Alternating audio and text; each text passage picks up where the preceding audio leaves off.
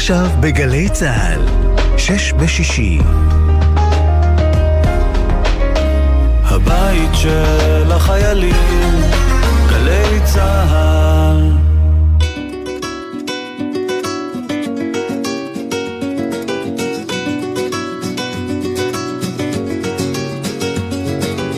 שלום לכם ושבת שלום, אני תמרי שלום ואנחנו בשש בשישי בגלי צה"ל. אז בשעה הקרובה אחלוק איתכם שש מחשבות, תובנות, הערות, חמש של השבוע החולף ואחת לקראת השבוע הבא. זו התבנית ואני יוצקת את עצמי לתוכה השבוע הזה. רגע אחרי ראש השנה, רגע לפני יום כיפור, בצ'ופצ'יק של האמצע שבין כסה לעשור. דווקא בימים שבהם הכי טוב ונכון דווקא לשתוק קצת, להאזין, להתבונן, שתיקות משמעותיות. אין זמן נכון יותר בשנה מאשר עכשיו. יש ספר ילדים בארון הספרים בחדר של הקטנים שלי שנקרא ספר השתיקות הממש חשובות. הנה כמה שורות מתוכו. ילד אחד שותק בין המילים, וילד אחר מדבר בין השתיקות. יש ילדים עם שתיקות חדות וילדים עם שתיקות רכות. יש ילדים ששותקים כמו דגים, ויש ילדים ששותקים כמו הים. לפעמים ילדים שותקים דווקא כשמישהו שואל אותם לשמם. ומה שבעצם רציתי להגיד זה שאם התיישבתם לידי ולא אמרתי כלום כבר כמה דקות, אז דברו אליי בשתיקות. אבל שתיקה לא הולמת את המדיום הרדיופוני. אז בשעה הקרובה ננסה למלא את החלל השקט בזהירות, לאט לאט, עם שש מחשבות. יאללה, נצא לדרך. Hello, darkness, my old friend. I've come to talk with you again. Because a vision softly creeping left its seeds while I was sleeping. And the vision that was planted in my brain still remains within the sound of silence. In restless dreams I walked alone, narrow streets of cobblestone the halo of a street lamp. I turned my collar to the cold and damp. When my eyes were stabbed by the flash of a neon light, split the night and touched the sound of silence. And in the naked light I saw ten thousand people, maybe more. People talking without speaking, people hearing without listening, people writing songs that voices never share.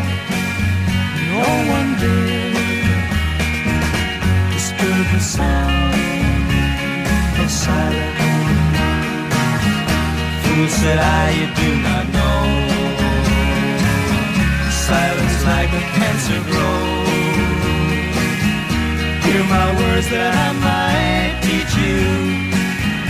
Take my arms that I might reach you. But my words, like silent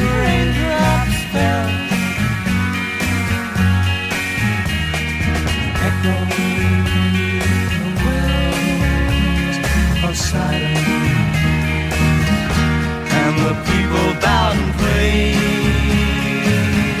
to the neon god they made.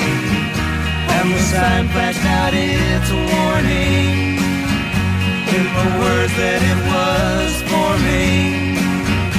And the sign said the words of the prophets are written on the subway walls, the tenement halls sounds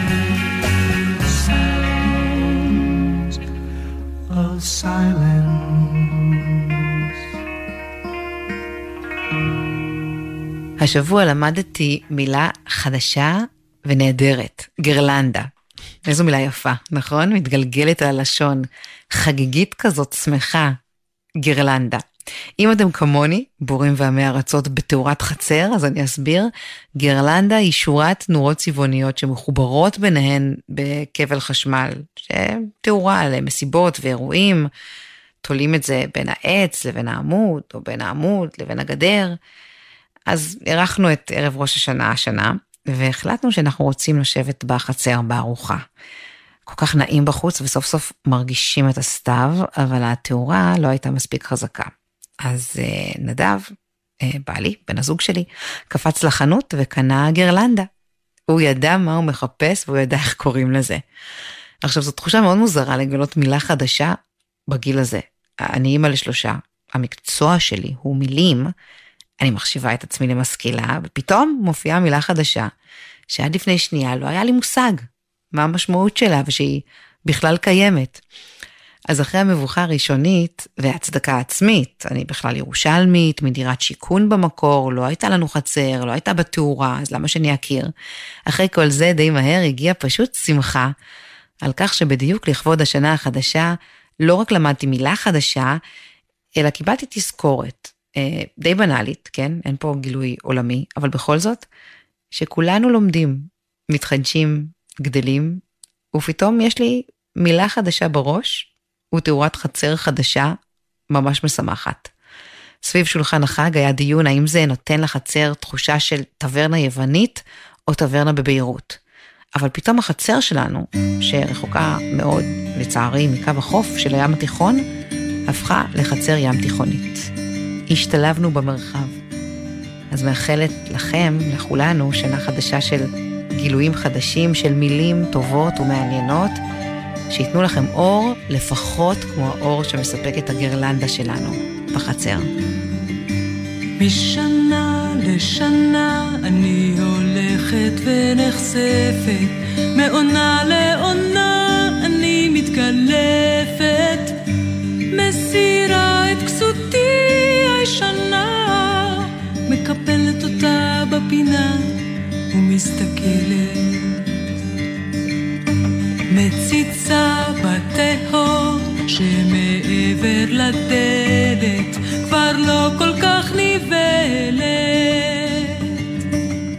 מביטה ברקיעים שמעליי, זו עדיין אותה תכלת. משנה לשנה אני הולכת ונרגעת, כמו צדפה לבנה מתבקעת. משילה קליפתי הישנה, אוספת אותה בפינה ומסתכלת. את קמת הצחוק בעיניי מקבלת,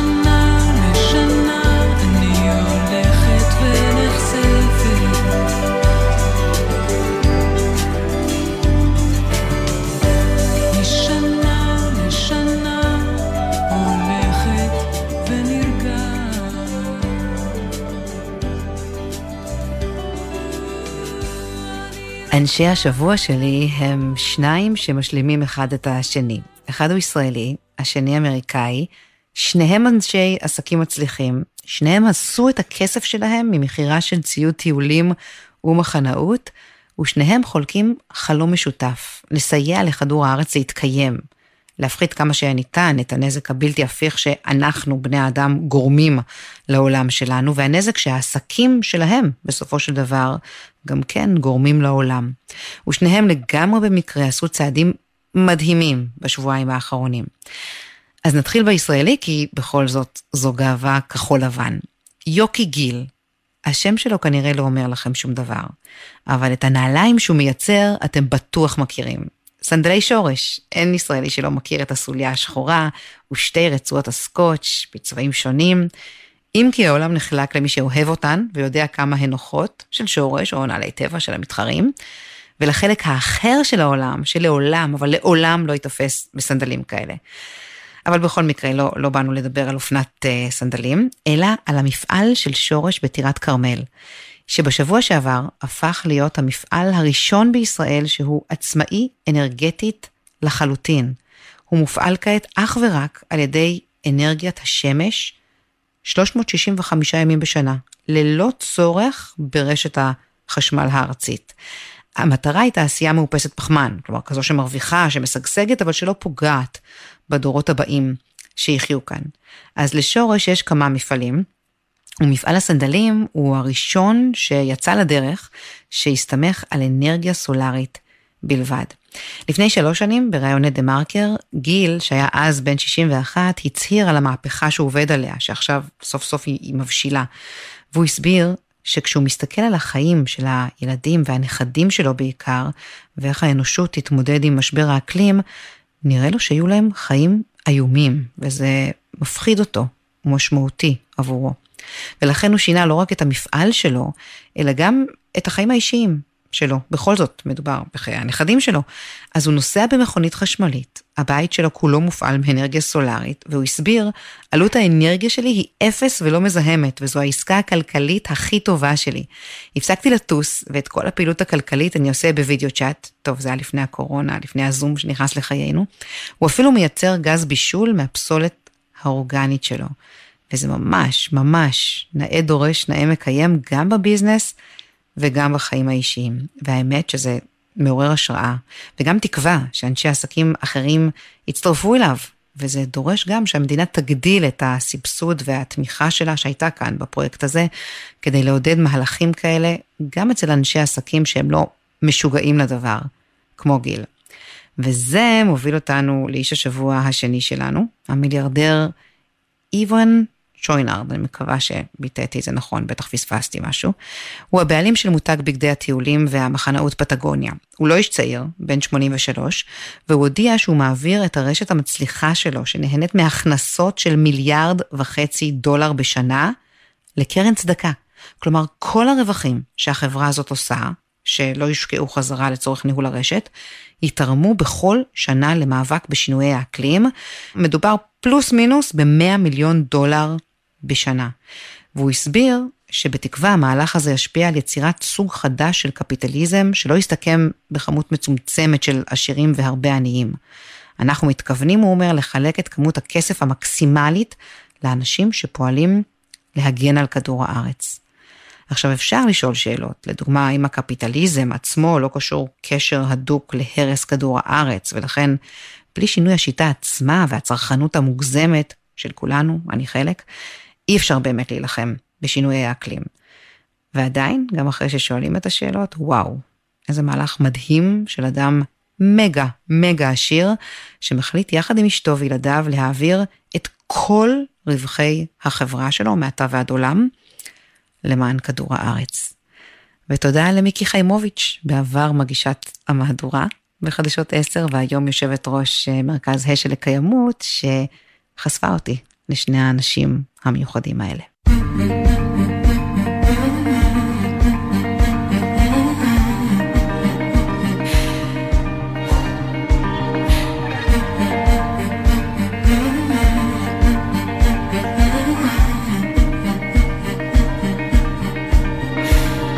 אתה לי עץ, אתה איש של שקט, אתה אדמה, אתה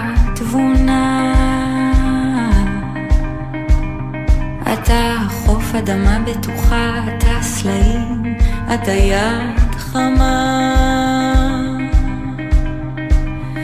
אתה מדבר כשאני שיטפון, אתה מגדל כשכולי שיער. אתה הצל ביום חמסי נשימה קלה, אתה רוח טובה.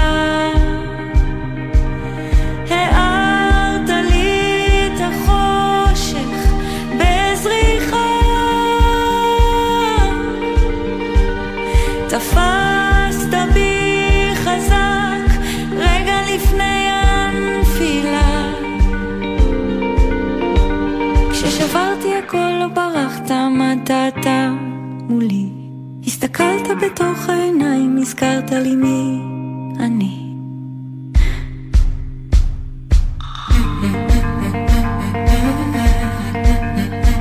איך לימדת אותי להתמסר לשחרור השליטה, לשחרור מחשבה, אין היום, אין מחר. לשחרר אחיזה של הגוף, זיכרונות, כאבים ומכות שהיו בעבר. וראית אותי בעיניים צלולות, העיניים כחולות, רטובות, עוד סופה שחלפה. איך פירקת לאט חומות שבניתי, זכרים שפתחת, השארת אותי נקייה.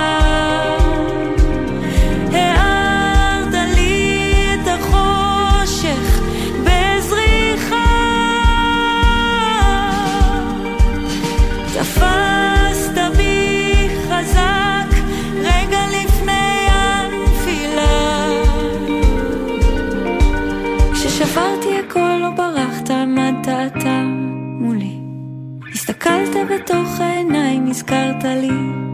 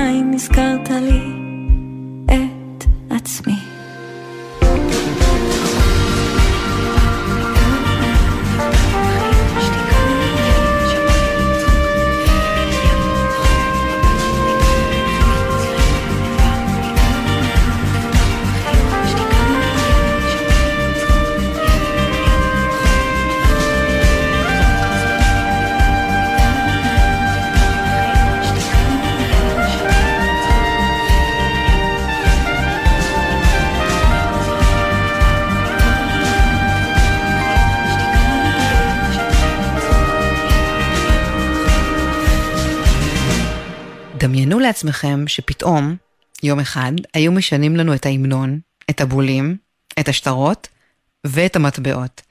כמה מוזר ומשונה זה היה להתרגל להכל. ודמיינו גם שהשינוי היה לסמלים, לתמונות שפחות אהובים עלינו, הרבה פחות. זה בדיוק מה שעובר על בריטניה בימים האלה. השבוע פורסם סמל החותם המלכותי החדש, סמל המלוכה החדש, הסמל של המלך צ'ארלס השלישי, במקום החותם של המלכה אליזבת השנייה, וכבר בדואר התחילו להשתמש בסמל החדש כחותמת על, על מכתבים של הדואר המלכותי. במקום God Save the Queen בהמנון שלהם, חזרו עכשיו בבריטניה 70 שנה אחורה, אחרי ל-God Save the King. תחשבו מה זה היה אומר מבחינתנו אם היו נוגעים בהתקווה. כמה זה רגיש, כמה זה צרוב עמוק בכל אחד מאיתנו. כשיצאו מטבעות חדשים, יוטבע בהם דיוקנו של המלך צ'ארלס. כלומר, לאט לאט המטבעות עם הפרופיל המפורסם של אליזבת יהפכו פריט אספנות. אם יש מקום אחד שבו הייתי רוצה להיות בימים האלה, זו בריטניה, בתקופת המעבר המשונה הזו. הרי מה יש במלוכה, בעידן המודרני, חוץ מסמליות? הם לא קובעים שום דבר, לא, לא מחליטים שום דבר, אבל המלכה אליזבת סימלה בכל זאת הרבה לנתינים שלה, לנתינים של הממלכה. קודם כל היא סימלה תקופה, תקופה ארוכה של 70 שנה, אבל מעבר לזה, היא הייתה כל כולה סמל למסירות אין קץ לתפקיד. אישה בשירות הכתר. סרוויס, מיומה הראשון ועד האחרון. וזה קדם להכל, אגב, גם למשפחה שלה. וזה מרשים באותה מידה שזה אכזרי, אם במקרה איתרע מזלך להיות בן משפחה. כנראה שכבר שמתם לב, א', שאני רויאליסטית, תומכת בבית המלוכה, וב', שזה ללא ספק הגילטי פלז'ר שלי. מדורי רכילות לא מעניינים אותי, אני מודה שגם לא תמיד מזהה את כל השמות שמככבים שם, אבל תנו לי כל ידיעה על בית המלוכה הבריטי ואני מיד אקרא. מפרשנויות מלומדות ומעמיקות על עתיד בית המלוכה וההשפעה על החברה הבריטית, ועד לידיעה במדור האופנה על מה הדוכסית קייט לבשה באירוע הצדקה שלשום. הנסיכה קייט עכשיו.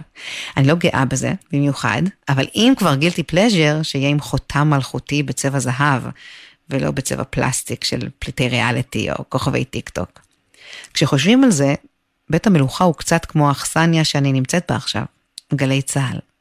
מלכתחילה אין הצדקה למלוכה במדינה מודרנית, דמוקרטית, ברור מאליו, והם גם מתבססים על דורות של קולוניאליזם, הם התעשרו בצורה לא מוסרית, מה זה בכלל תארים שעוברים בירושה, הכל ממש ממש נכון. בחיים אף אחד מאיתנו לא היה תומך בהקמת בית מלוכה ב-2022. אבל היסטורית, בעידנים אחרים, קדומים, זה נוצר. ומשעה שנוצר והשתמר, עכשיו בימינו, יש לזה ערך. לא רק ערך תיירותי, כלכלי אדיר לבריטניה, אלא ערך סמלי של זהות וגם של שירות. כמה בנים של ראשי ממשלה ונשיאים בינלאומיים חשובים אתם מכירים, ששירתו בצבא קבע, שהלכו לקצונה, שהפכו לטייסים, או שירתו באפגניסטן, כמו וויליאם והארי. זה לא משולל כל ערך, הדוגמה האישית הזו של שירות, או הקמפיין ששניהם עושים כבר שנים למען בריאות הנפש ונורמליזציה לטיפול בבעיות נפשיות. למה כמו גל"צ? כי גם תחנה צבאית במדינה דמוקרטית היא אנומליה. אף אחד לא היה מקים מוסד כזה ב-2022. אבל משעה שכבר קמה לפני עידן ועידנים ויש לה היסטוריה ארוכת שנים ותרומה לחברה הישראלית ולתקשורת הישראלית, לא קל לחשוב על סגירה שלה, כל עוד היא נותנת ערך, כל עוד היא משרתת אינטרס ציבורי. כמובן, ממש כמו בית המלוכה, שעומד למבחן הציבור. אם הוא יאבד את הרלוונטיות שלו, כולם יודעים היטב בימים האלה בארמון בקינגהם, הם פשוט לא יישארו בסביבה. לא הם ולא כלבי הקורגי המפורסמים של המלכה, עליה השלום. קראתי אבא, שנה את שמי בבקשה. זה שנתת לי עטוף בפחד, בלכלוך, ברעד ובושה. כן ואנה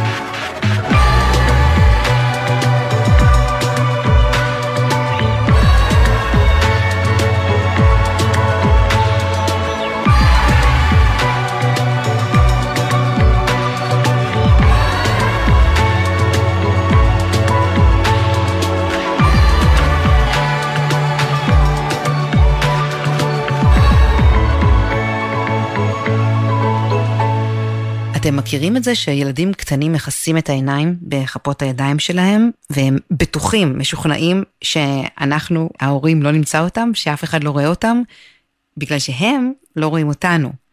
או כשהם מסתתרים בגינה מאחורי עמוד צר או עץ גבוה, הם גלויים לגמרי, אבל העיניים שלהם מוסתרות, ולכן הם משוכנעים שלא ימצאו אותם, כי הם עצמם לא רואים. נזכרתי בזה השבוע, כי נראה לי שמשטרת ירושלים קצת מתנהלת כמו הילד הזה שמכסה עיניים וחושב שאנחנו לא נראה.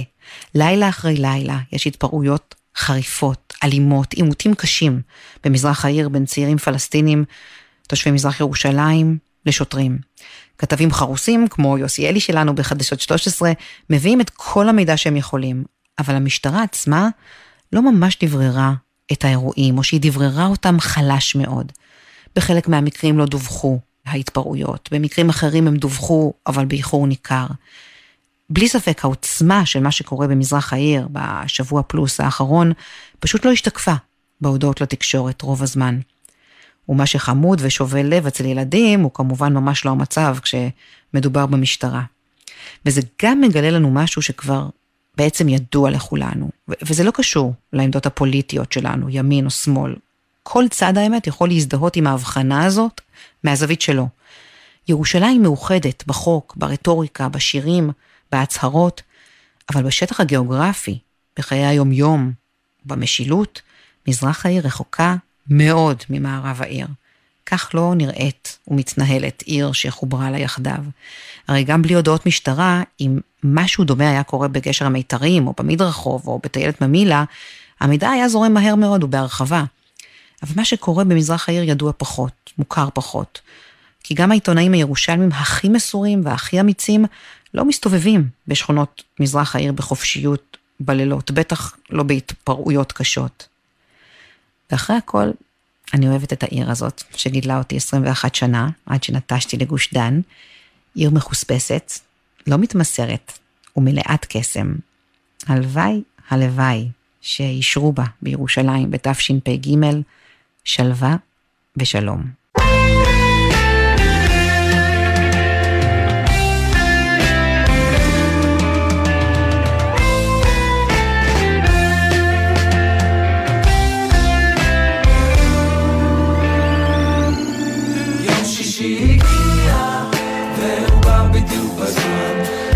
שחיכיתי כבר בעצם זה סימן שהלך עוד שבוע בשקט. שוב שישי תפס אותי עם הלשון בחוץ. אחרי עוד שבוע שלחץ אותי לרוץ. עוצר את הכל סטופ וזה בא לי מה זה טוב עכשיו. לא שלוש בצהריים. כבר נפתח לי הרעב. נכנסים לאוטו ויאללה בוא ניסע. עולים לירושלים לראות את המשפחה. שבת שלום הגענו. שיחות סלון, שיחות חולין לכל המומחים בכל התחומים. עיתונים יש תבשילים. כמה אוכל יא אלוהים. אבא אומר מתי תקנה דירה? אמא אומרת עכשיו זה הזמן. תחת זה אצלנו הכל על השולחן כן. גם כל האוכל גם כל הבלאגן קומפות ופיצוחים לספה מפוצצים בחדשות שוב מתריעים. עלייה במחירים תמיד בתוך מסגרת ראש. הכל החוק, הכל יגלוש ורק המשפחה מסדרת לי את הראש. יום שישי הגיע והוא בא בדיוק בזמן. כמה שחיכיתי כבר בעצם למה שהוא מרגיע ואם הוא פה אז זה סימן שהלך עוד שבוע בשקט יום שישי הגיע והוא בא בדיוק בזמן. כמה שחיכיתי כבר בעצם למה שהוא מגיע. ואם הוא פה אז זה סימן שהלך עוד שבוע בשקט שתיים שלושים ושתיים, שישי בצהריים. שיא הקר אחד, המחנה יהודה ירושלים המחיר לצלוח, צריך למכור את הסחורה. עוד מעט ירד עלינו שבת המלכה. הנה הדוס החתר מגן התות. בדיוק נועל את החנות. המפתחות מכניס לכיס. אז יום ראשון בבוקר יישאר סגור התריס ישאיר בחוץ. את כל המחשבות על תכלס. אופס נקרא לי החוט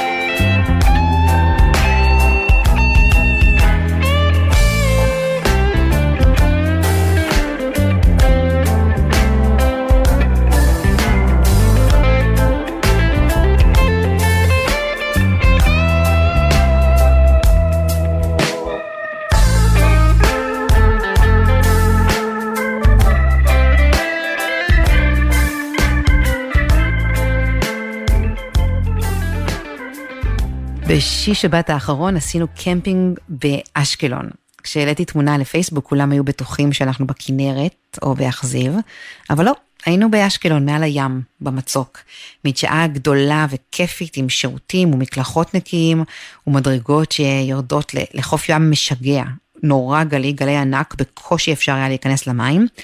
אבל החול עמוק ונקי וסמיך ואפשר לשחק בו שעות עם הילדים עד השקיעה בהתמכרות מוחלטת. אז אם אין לכם תוכניות לשבתות הקרובות, אולי סעו לגן הלאומי אשקלון, לקמפינג, או האמת לכל מקום אחר שאפשר להקים בו אוהל, כי זו העונה המושלמת, כבר לא חם למות ועדיין לא קר. והיו כמה רגעים שם שגם העלו בי חיוך. לדוגמה, כשהשכנים מהאוהל ליד שכבר היו ממוקמים, ראו שאנחנו בדיוק בהקמה ועובדים קשה על האוהל וניגשו להציע קפה שהם בדיוק הכינו על גזייה. או כשהתברר שהבאתי גחלים, לא שכחתי, אה, אבל הבאתי חבילה שמספיקה לצלייה של מקסימום חבילת נקניקיות. אני הצעתי אה, מבוישת ללכת לחפש פיצוצייה באשקלון ולהביא משהו מסיבי יותר, אבל אלון, חבר שלנו, פשוט עשה סבב אוהלים וחזר תוך שלוש דקות בדיוק עם שק ענק של פחמים משכנים אחרים. או בבוקר לדוגמה, כשבשיחה התברר שהשכנים באוהל ליד הם דודים של ילד מהשכבה של הילדה שלנו. אני ממש משתדלת לא להתפתות לומר שדברים כאלה יכולים לקרות רק בישראל. כי מה אני יודעת, אולי ממש ברגעים אלה ג'ף וג'יין בטקסס עוזרים עם גחלים לקרוון השכן שלהם באתר קמפינג, ואולי בספרד חורכה אחד מציע תה לדיירי האוהל שלידו. אולי אלה לא דברים שקורים רק בישראל, אבל הם דברים שקורים כאן, והם מאוד ישראלים. כלומר, חוץ מהאלימות והגסות והתחושה שמשהו נעשה אגרסיבי וצפוף מדי בתקופה האחרונה, זה די נחמד להיזכר שגם זה עדיין לגמרי ישראליות, וזה נחמד, זה ממש ממש נחמד. חוץ מזה, אם אתם רוצים לצאת לקמפינג, אבל אתם די בורגנים, ולא מאורגנים על כל הציוד של דקטלון ולמטייל, אתם מוזמנים לאמץ את הטריק שלנו. פשוט תמצאו חברים ממש טובים שהם אשפי קמפינג, המלך והמלכה של השינה בשטח, אלה שמגיעים עם פנס נטען וארגז תבלינים ולא שוכחים אף פעם סבון כלים, ופשוט תיצמדו עליהם, אלון ואולגה, במקרה שלנו, וזה עובד ממש טוב כבר לפחות 15 שנה.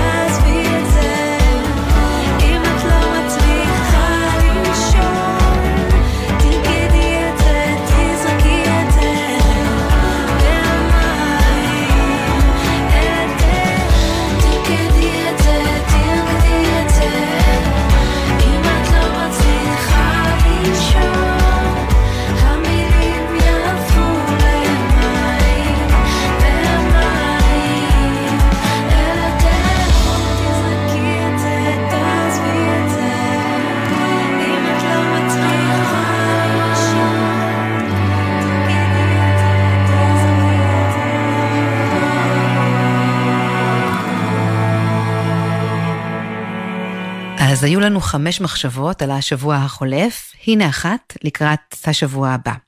ביום כיפור הסתיימו ימי הסליחות. וזה הזכיר לי שביסודי, אני לא לגמרי בטוחה אם זה היה כיתה ה' או ו', לקחו אותנו לליל סליחות ירושלמי בנחלאות.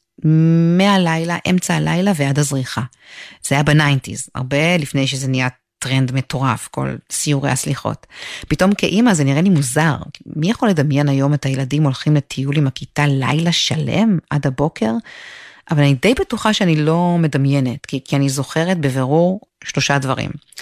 את התה המתוק שהגיש לנו באחד מבתי הכנסת בנחלאות בלילה, את הפיתות החמות מהשוק, הראשונות שיצאו מהתנור במחנה יהודה, שהמורות נתנו לנו מוקדם בבוקר כשסיימנו את הסיור, ואת הצינה הירושלמית של הבוקר בספטמבר כשהלכנו חזרה הביתה.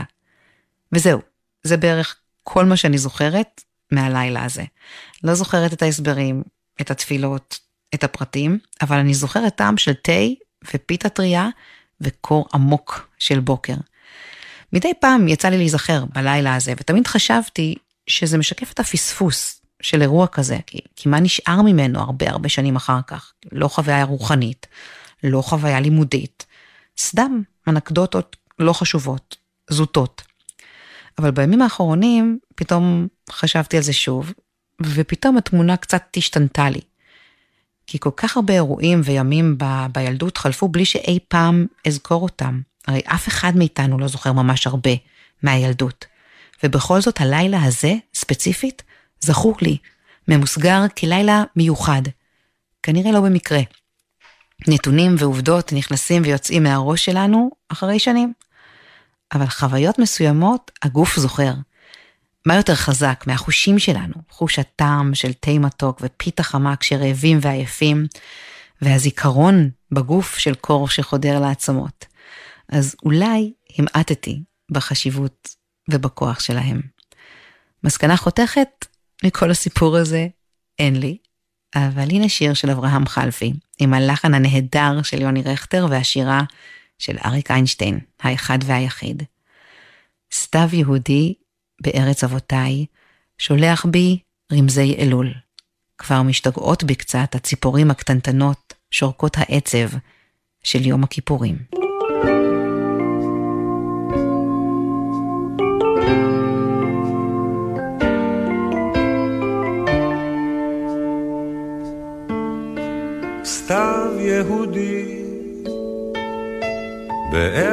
אבותיי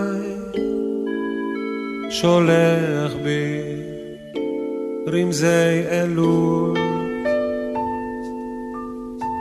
כבר משתגעות בי קצת הציפורים הקטנטנות שורקות העצר של יום הכיפורים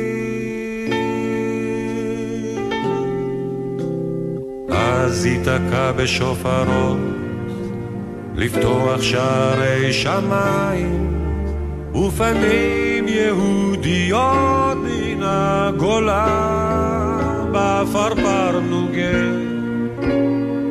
ירחפו לפני כיסא אדון עולם. סתם יהודי בארץ אבותיי שולח בי. רמזי אלול. כבר משתגעות בי קצת הציפורים הקטנטנות שורקות העצב של יום הכיפורים. אז ייתקע בשופרו לפתוח שערי שמיים ופנים יהודיות מן הגולה בפרפר נוגן ירחפו לפני כיסא אדון עולם. ובקשות תחנונים וניצוצות הרבה בעומק עיניהם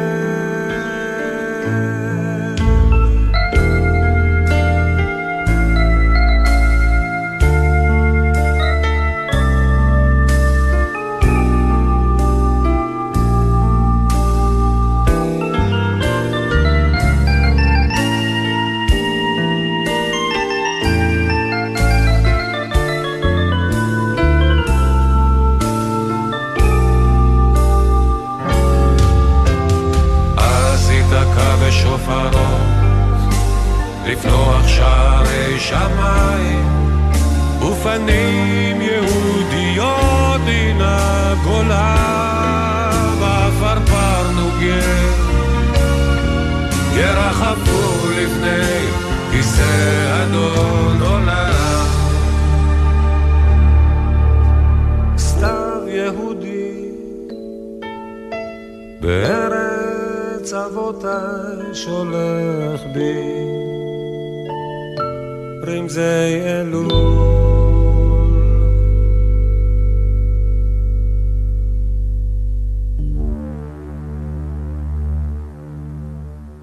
עד כאן שש בשישי. העורכת יפעת גלר, המפיק עומר נותקביץ', על הביצוע הטכני אסף סיטון. תודה.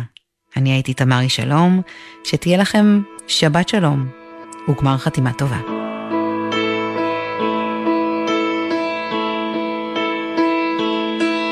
ואז בא לנו ערב שקט, והיינו שקטים. ואז חלפה הסערה, והיינו לא סוערים. ואז ידענו שלא משנה אם צודקים ואם לא צודקים. ואז חלצת את נעליך, והיינו ביתיים. ואני פתחתי את החלון, והיינו רוחניים. וסימנים ראשונים של אביב הרטיטו את הווילון. ולפחות אני הצטערתי על יד החלום על מה שיכול היה להיות וכבר לא יהיה. ועל מה שעשיתי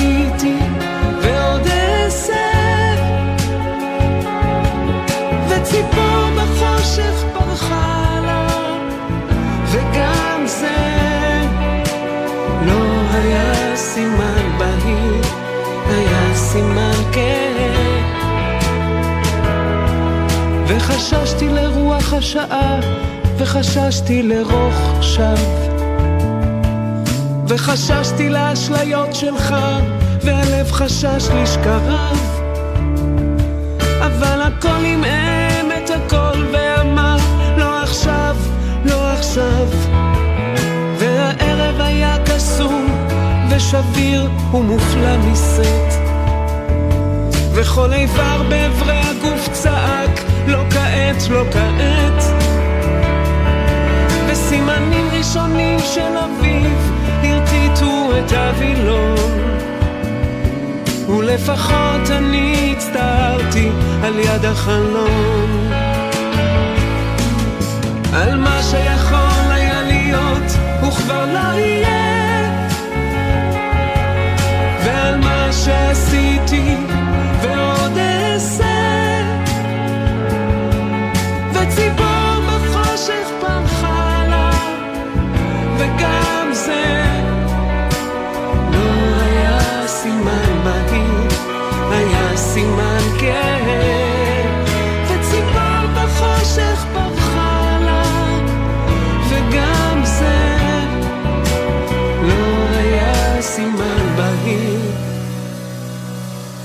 היה סימן כן.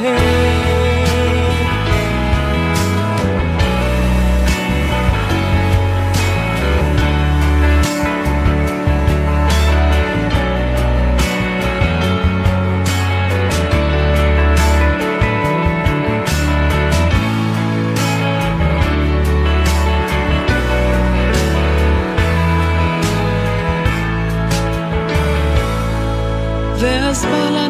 ערב שקט, והיינו שקטים. ואז חלפה הסערה, והיינו לא סוערים. אבל הכל עמעם את הכל, ואמר לא כעת, לא כעת. והערב היה קסום, ושביר ומופלא מסט.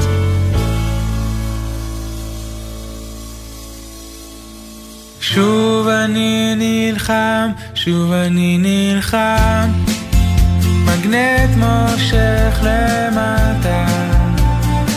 זה בנקודות הקטנות, במילות עידוד, הפעם אני לא לבד.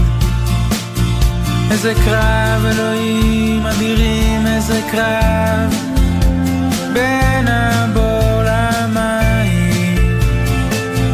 לפחות יש פה קרב, לפחות יש מים. פעם היה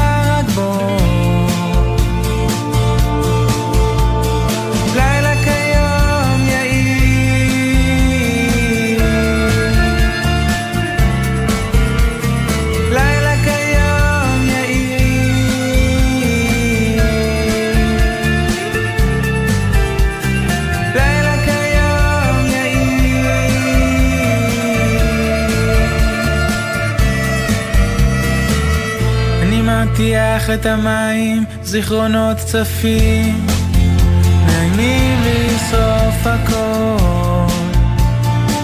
יש מגירות שעדיין אני לא פותח, עד שיוסיף בי אור. זה בנקודות הקטנות, במילות עידוד, לשרוך את הנעליים, לכפתר את חולצת הכפתורים הלבנה,